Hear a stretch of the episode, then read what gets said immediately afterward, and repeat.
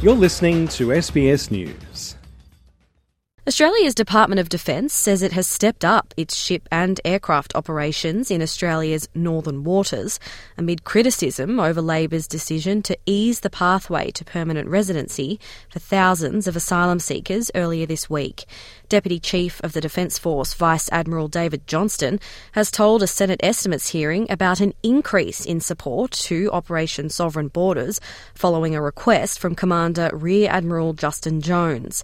In an exchange with Opposition Senator Simon Birmingham during Wednesday evening's Senate estimates hearing, Vice Admiral Johnston has explained the situation but wouldn't be drawn on the reasons for the boosted surveillance. I won't specify the nature of the surge because it is uh, responding to the circumstance that the Commander of Sovereign Borders has asked us for, but it is of the nature of additional aircraft surveillance, uh, additional ships that are patrolling in our northern waters.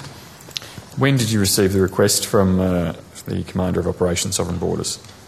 We have been Uh, the surge has been put in place in the last few weeks. It's led to criticism from the federal opposition that Labor is weakening border controls. The government on Monday revealed 19,000 temporary protection and safe haven enterprise visa holders who arrived prior to the commencement of Operation Sovereign Borders in 2013 would be eligible to stay in Australia permanently. Opposition Home Affairs spokeswoman Karen Andrews says the Defence Department's move can only be due to an increased risk of unauthorised boat arrivals. The government was warned about the impacts of changes to the policy of Operation Sovereign Borders, but they have gone ahead and they have made changes which have left us vulnerable here in Australia. She's accused the government of pulling apart the key pieces of Operation Sovereign Borders. Many of us would remember the impact of Labor's failed border policies. The boat arrivals, the people dying at sea, the visions of people being plucked out of the water.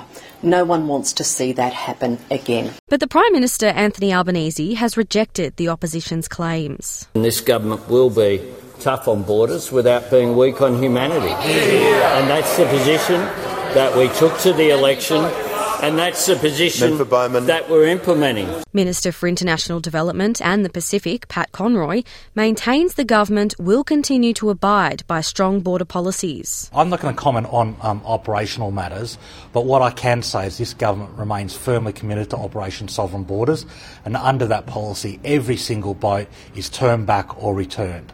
Every single boat is turned back. That policy has not changed. Our commitment to Operation Sovereign Borders uh, is there and it remains resolute. Meantime, the federal government has announced it will triple the number of permanent residency places for people from Pacific countries. The visa lottery scheme to commence from July 1st will involve an extra 3,000 spots being made available for eligible participants from Pacific nations and East Timor aged between 18 and 45. The system will work in a similar way to the US green card system, which randomly selects applicants and gives them work rights and a potential pathway to citizenship. Applicants will be required to seek a formal job offer from an Australian employer and pass health, character, and basic English tests.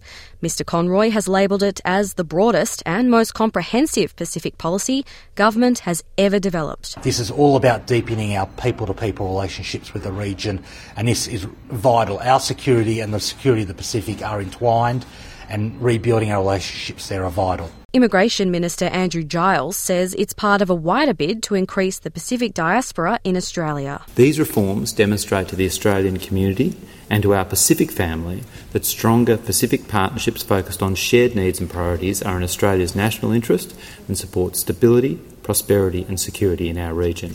Samantha Beniak Brooks, SBS News.